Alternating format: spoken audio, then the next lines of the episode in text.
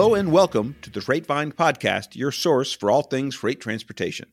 I'm Chris Caplice, Chief Scientist here at Chainalytics, and today I'm lucky to be joined by Bob Costello, Chief Economist and Senior Vice President at the American Trucking Associations, or ATA. As everyone on this podcast knows, ATA is the National Trade Association for the trucking industry.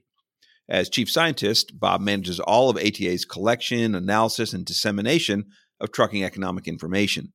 Um, he also conducts economic analyses of proposed regulations and legislation affecting the trucking industry. And we'll talk more about that, specifically about the driver shortage. Now, following my conversation with Bob, I'll be joined by Dr. Inam Ayub to discuss the truckload market update. So let's get started.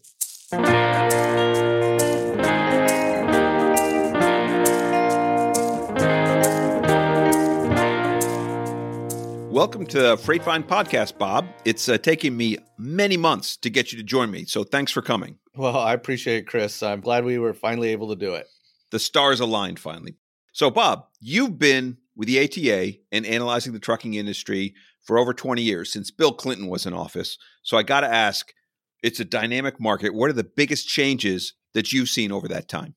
Well, first, thanks for making me feel old. Okay. So um, I know I can't believe it that I'm still here. I would have never thought this.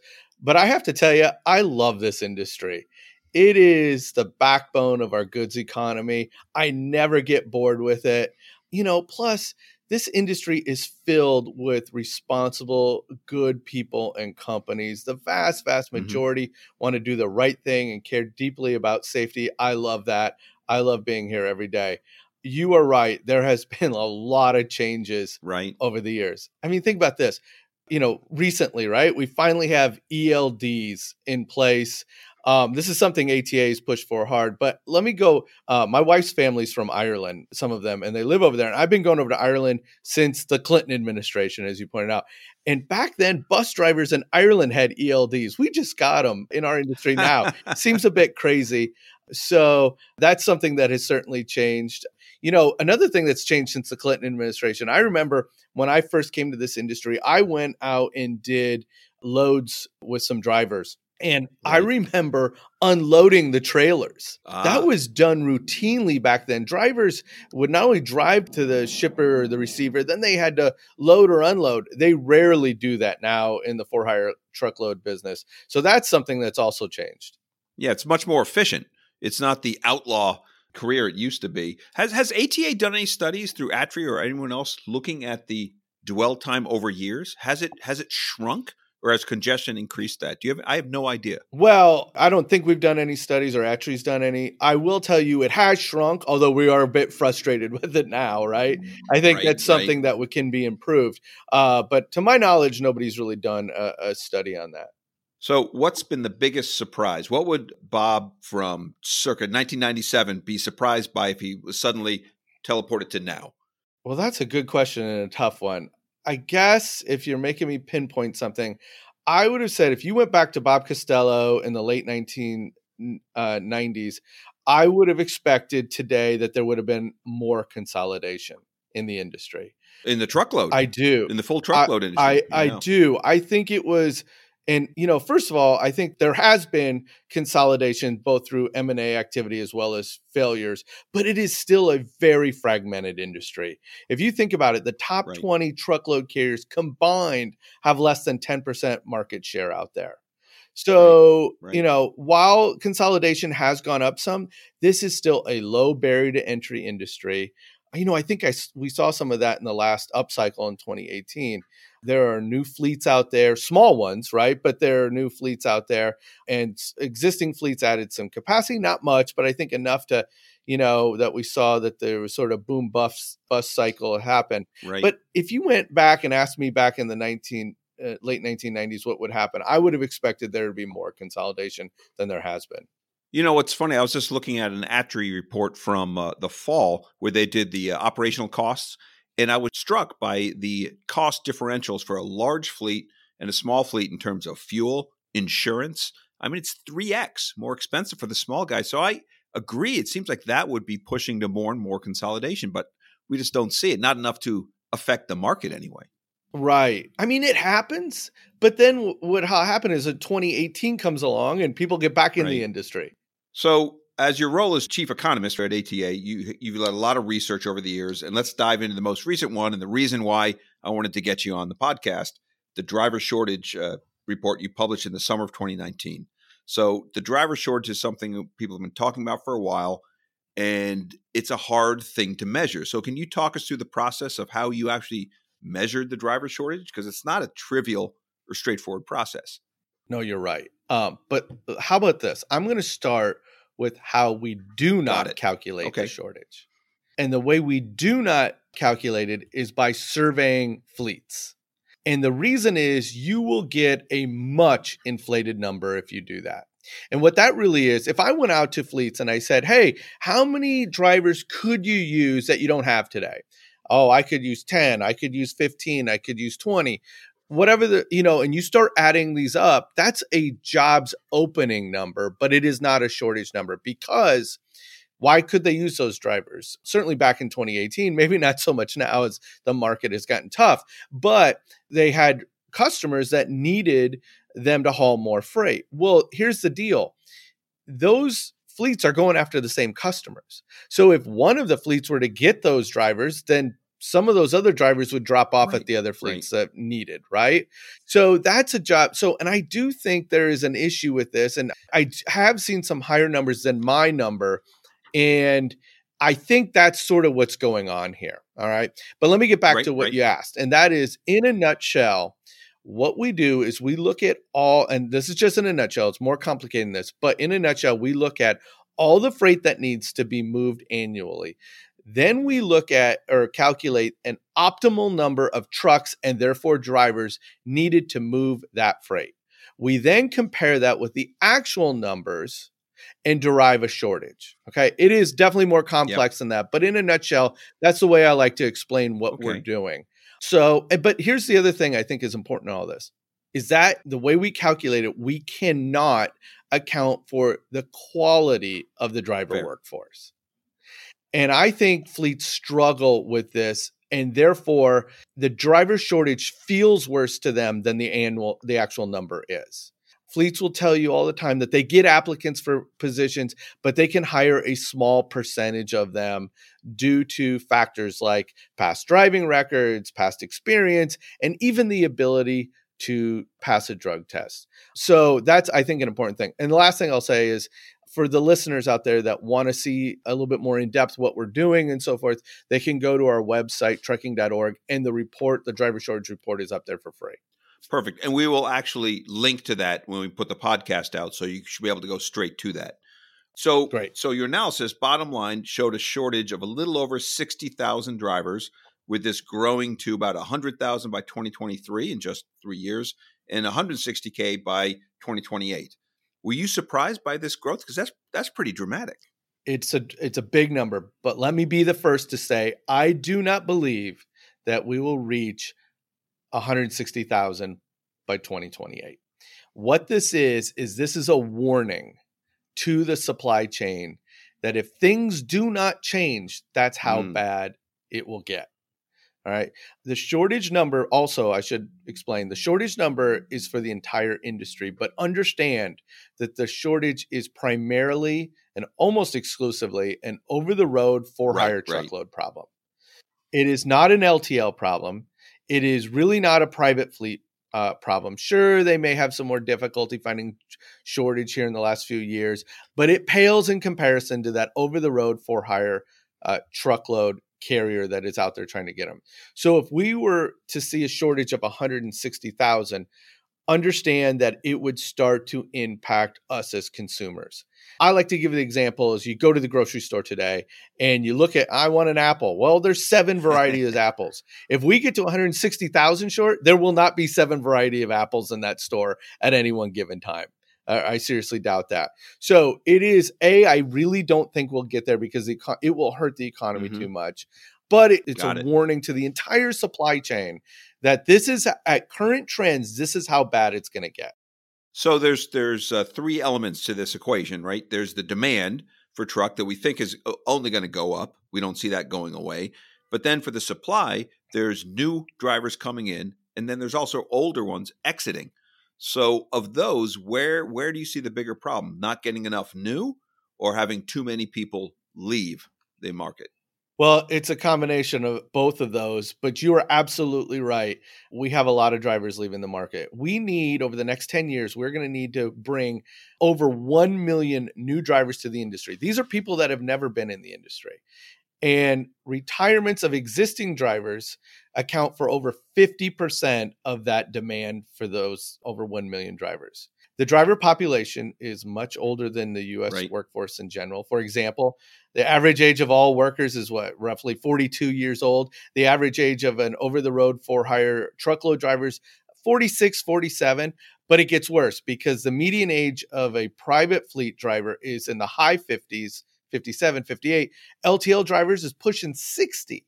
So when these drivers retire, those fleets often go to the for hire truckload and cherry pick right. the best drivers sure. in that, meaning that the for hire truckload industry is then short those and that leaves them short. So you're right. I mean, the retirements of existing drivers is a big issue in the in the next several years. And then uh, I know when I've talked to, we've done some work here, not a ton here at MIT, looking at drivers. We have a driver initiative, uh, but we've heard from some people that it's a good second career. That we're seeing some people that they're not entering the market at 21. They're entering it after they've done construction. They don't want to be hauling things anymore, so they they come in at age 40. Have you seen any of that, or is that just anecdotal?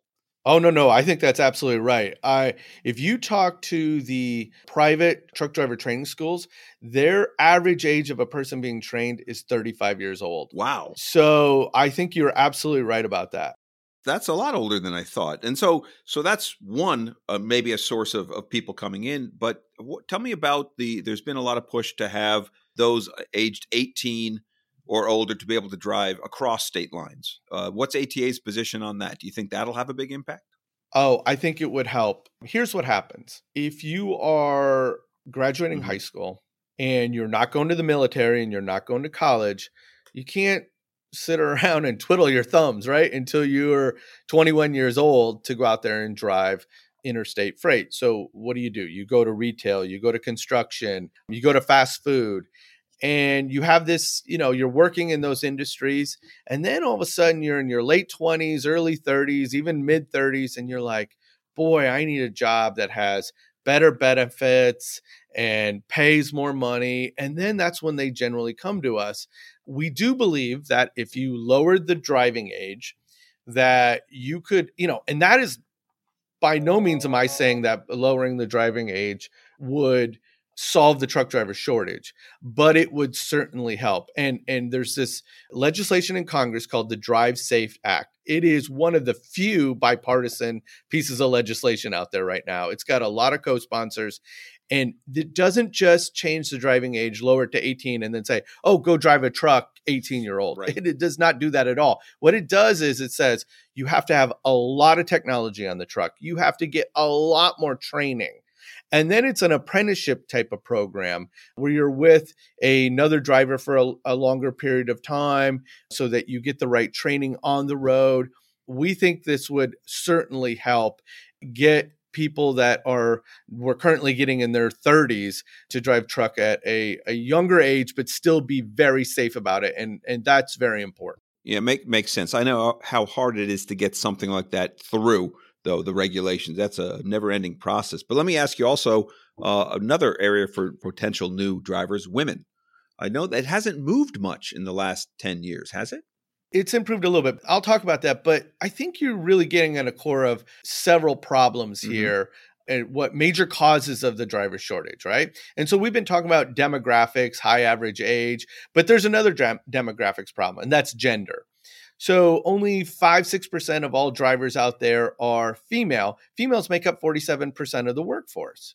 And I've got some members that are trying to change that and they're up to 15 20% wow. uh, the highest i've seen is about 20% of a particular fleet's drivers are female So they're making some improvements there, but I think we have a long way to go. And that could go a long way in helping the driver shortage, no doubt. But there's other causes to the driver shortage, right? There's lifestyle, right. you're on the road, and that sort of fits with gender too, right, right. Uh, as well. There's more job alternatives today. We've got about the lowest unemployment rate mm-hmm. in 50 mm-hmm. years.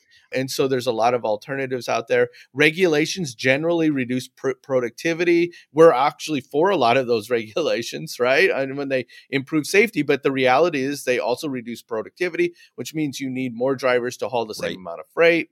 So, you know, there's a lot of things that are going on. These are structural issues, except for maybe the job alternatives. Right. These are structural issues, not cyclical. I do think that people have to understand that the driver shortage can ebb and, th- and flow with the cyclicality of the economy. For example, it probably got a little bit better in 2019. I haven't calculated those numbers yet. Uh, we'll do that this summer, but I wouldn't be surprised if it got a little bit better. But the underlying problems or sources of the driver shortage have not gone away, even when it gets a little bit better, say in 2019, Fair. if that happened. But there are many causes of the driver shortage, which means there's no one solution. So, what's the reaction been to your reports over the years from, say, carriers? You know, carriers, I think their reaction is A, they're not surprised. But if they are surprised in any way, I think they're surprised that it's not higher. Mm. And again, I think it feels much worse to them than these numbers show. And that gets at the core of that quality issue. Right. You know, they'll tell you, you talk to fleets and they'll say, you know, I can only hire 5% of the drivers that come my way because they have bad driving records they can't pass wow. a drug test you'll even hear stories and these are you know extremes but you'll hear stories of okay i recruited these drivers they come in for orientation and you remind them that at company x that we don't just do urine testing for drug use we do hair testing and they'll say, you know, at lunch, three drivers left and never came back. now, we don't know that why exactly they left, but there's a suspicion that that once they know that you hair test, and so you can go back a, a, longer period of time to find if there was any sort of drug use, and that is a problem with more and more states passing these marijuana laws. Yeah. Yep. So, are we seeing more bald drivers? uh, you know. I, Maybe. I don't know. You know, but at the end of the day, those fleets don't want to hire those folks. Yeah. And it's better to figure that out early than late. Yeah, yeah. sure, sure. Yeah. What about reaction from shippers? I, you know, generally I don't get any surprises from uh, shippers. I do think, though, that by quantifying it, I'm sort of talking about what we've already talked about, and that is it can help. ELD data certainly can help. It can help shippers show them mm. you folks are part of the problem. You need to be the solution. You're holding up drivers at your facilities. That ELD data is very important in that. And so shippers can be now part of the solution and not just part of the problem but but in that we saw a lot of in 2018 when capacity got so tight uh, we saw a lot of shippers make a lot of improvements in that area. We still have a ways to go. Hopefully, that's not backing off as capacity has loosened up here, but they aren't too surprised as shippers. Yeah, you know that that's funny. It's the old uh, acronym "Never let a crisis go to waste." And I've seen more shippers and carriers work together in 2018. And I was just presenting uh, last week to someone. I said, "There's a whole new challenge though, in that the market softened." And so all the gung ho, we want to be carrier friendly steam kind of evaporated in 2019. So we'll see how those relationships continue. Yeah, I, I, I don't disagree. The other thing, the other part of that is not only did uh, the relate see what happened to the relationships, but the reality is rates were going up in 2018 and carriers took the vast majority of that and paid drivers right. more. Now rates are falling and and that's why you are seeing some industry consolidation now mm-hmm. and some fleets going out of business because i don't know how you walk back those pay increases right right i, I think it's almost impossible but if rates are going down now your margins are being compressed and some fleets are going out of, out of business as a result right and insurance uh, has gone up about what 15 oh. 20% since last year I, might, maybe even more Oh, well, I think 15 20% is your your basic mm. uh, first part of your liability insurance. But if you look at the reinsurance market, and you know, fleets a lot of have, times have different layers of that, right? At the highest layer for catastrophic sort of events and accidents, we've seen 100% increases. Wow. And yeah, that's not unusual. Let me change the topic a little bit and tie off of what you're talking about, how shippers can be part of the solution. Because some of your numbers, I, I just want to push back because we had a previous podcast, my colleague up here at MIT, Dave Correll, took a stab at quantifying the shortage and how it could be mitigated by improving utilization of the driver, which, to be honest, is mainly something a shipper can influence. So, using ATA numbers of 3.5 million truck drivers, with about half or 1.8 million being the long haul, a 60,000 driver shortage on a $1.8 million base is only about 3.5%.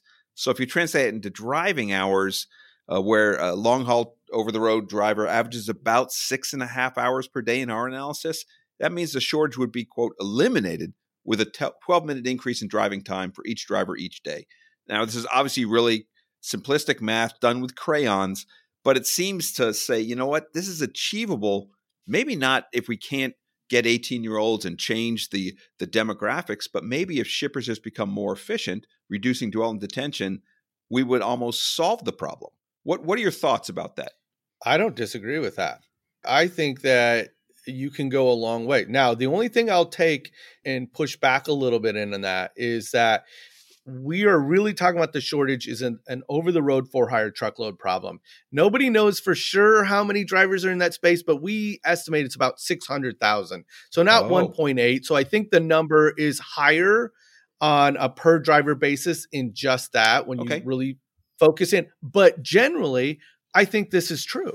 And I think that shippers can help themselves by turning drivers around faster. But it's not just shippers. Another problem I hear all the time is lack of parking spots for drivers out right. there. We hear over and over that drivers end their days early if they find a parking spot because if they drive another hour or two down the road, they may not find a spot and so they stop early. So this is also exacerbating the driver shortage. So who can solve that, Bob? Is that a government thing? I mean, do who would start putting extra parking lots or extra places for them to stop. Yeah, I think that all goes towards infrastructure generally.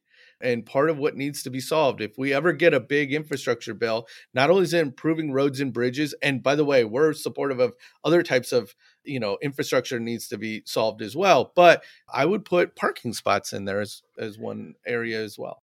Yeah, that's gosh, that's a tough sell for a for a local municipality, isn't it? Because that means a spot that isn't generating economic activity, it's mitigating congestion. That's especially in a tight area like up here in the Northeast. That's probably a, a pretty big challenge to face.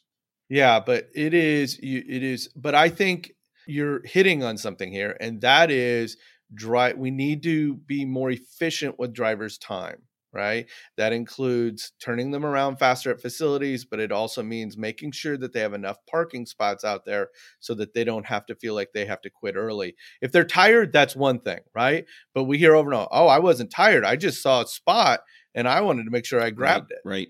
Makes sense. Okay, so one last question. Looking forward, what trends or technologies do you think will have the most impact on the trucking transportation market over, say, the next five years? What do you think?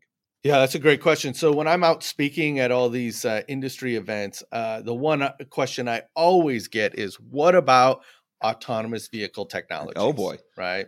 And more specifically, they'll say driverless trucks, right? right? Let me be very clear, not only from my perspective, but from ATA's. Okay, okay.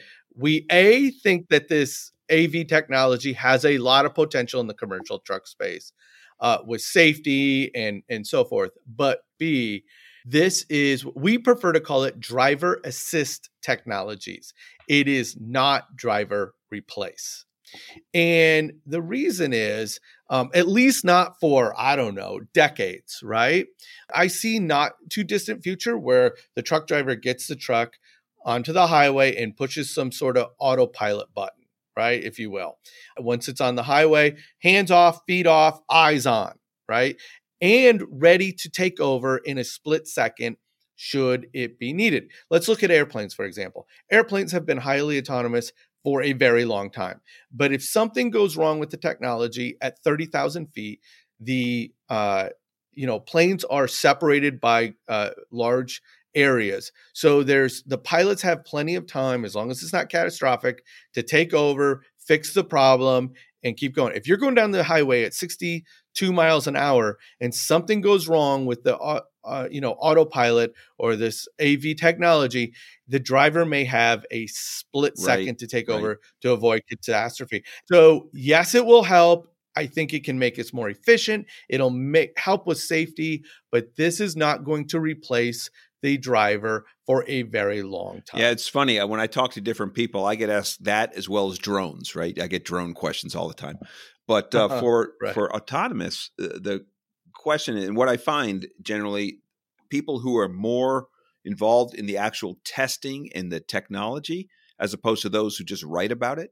Uh, the people who are involved in the technology think it's going to be decades, multiple decades, and the people who write about it thinks it's tomorrow but they're already piloting right. it in Arizona, right? So yeah, it's it's a it's an interesting thing. But so you're to sum it up, you don't see it as uh, solving the driver shortage anytime soon. No, not at all. But I wonder if, um, let's say, you had some the driver assist was strong enough. Do you think regulations would ever allow the that time to be treated differently than so driving hours now? It's it doesn't count the same. That is a good question and one we've thought about, and not necessarily one way or the right. other, right? But just like as you think about these things, what is some of the the issues that could pop up, right. and that is is one of them.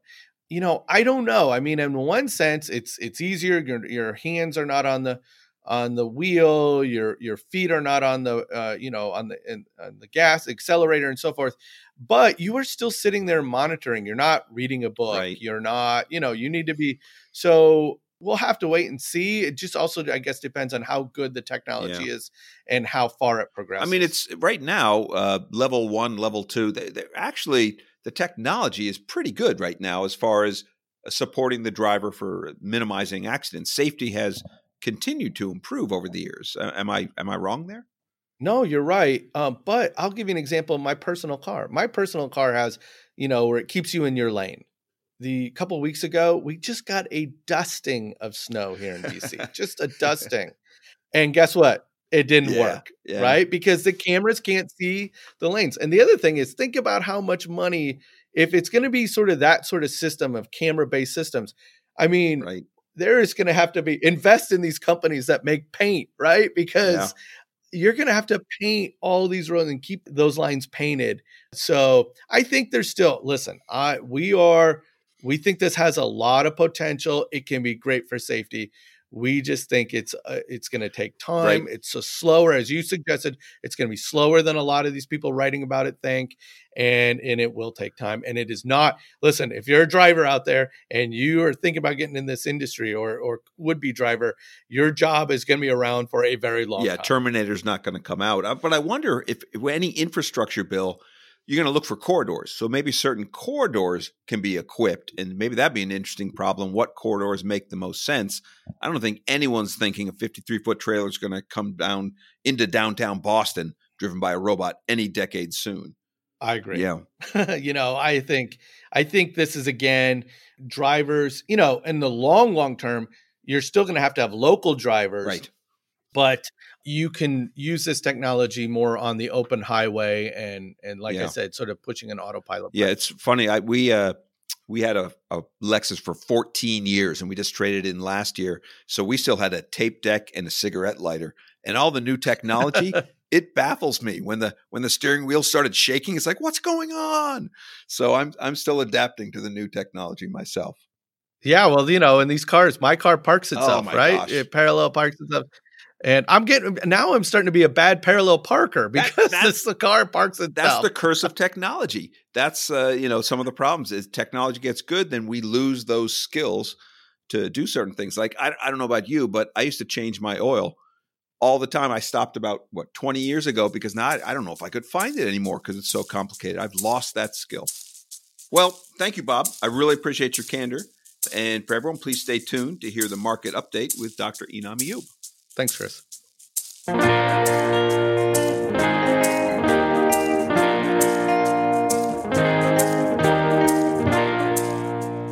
Welcome to the Over the Road Truckload Market Update for March 12, 2020. In today's market update, we will discuss the market changes in the last two weeks. Let's start with dry van. Active rates dropped 1%, spot rates down by about 3%, replacement rates are negative and about negative 2.5%. This means that the new contract rates are about 2.5% below the rates being replaced. On the temp control side, active rates dropped half a percent, spot rates down by 2.5%, replacement rate is negative and is about negative 2%. Finally, on the intermodal side, active rates down by half a percent, spot rates down by half a percent, and replacement rates are negative and are about negative 3%. So the takeaways are spot rates back down to the levels that we saw in Q2, Q3 of 2019 for all the three modes dry van, temp control, and intermodal. Replacement rates are negative, and active rates are starting to trend downward again. Coronavirus, oil price drop, and stock market fluctuations are big ticket items for this week. Stock market is reacting to the uncertainty caused by these factors. The trucking market impact due to the coronavirus is yet to be determined. It could be a short term blip one way or the other. We are closely monitoring the market. Stay tuned for our updates. Well, that wraps up this episode. The Freightvine podcast is hosted by Inam Ayub and myself and is produced and edited by Stephanie Bond and Abby Haney. To hear previous episodes, please visit our website at chainalytics.com slash freightvine. You can subscribe to the Freightvine wherever you get your podcasts, and while you're there, be sure to give us a review. As always, if you have any feedback or questions about what you've heard on the Freightvine or suggestions for what you would like to hear in the future, please send an email to podcast at chainalytics.com. Finally, from all of us at the Freightvine, thank you for listening. We hope you enjoyed it and learned something new.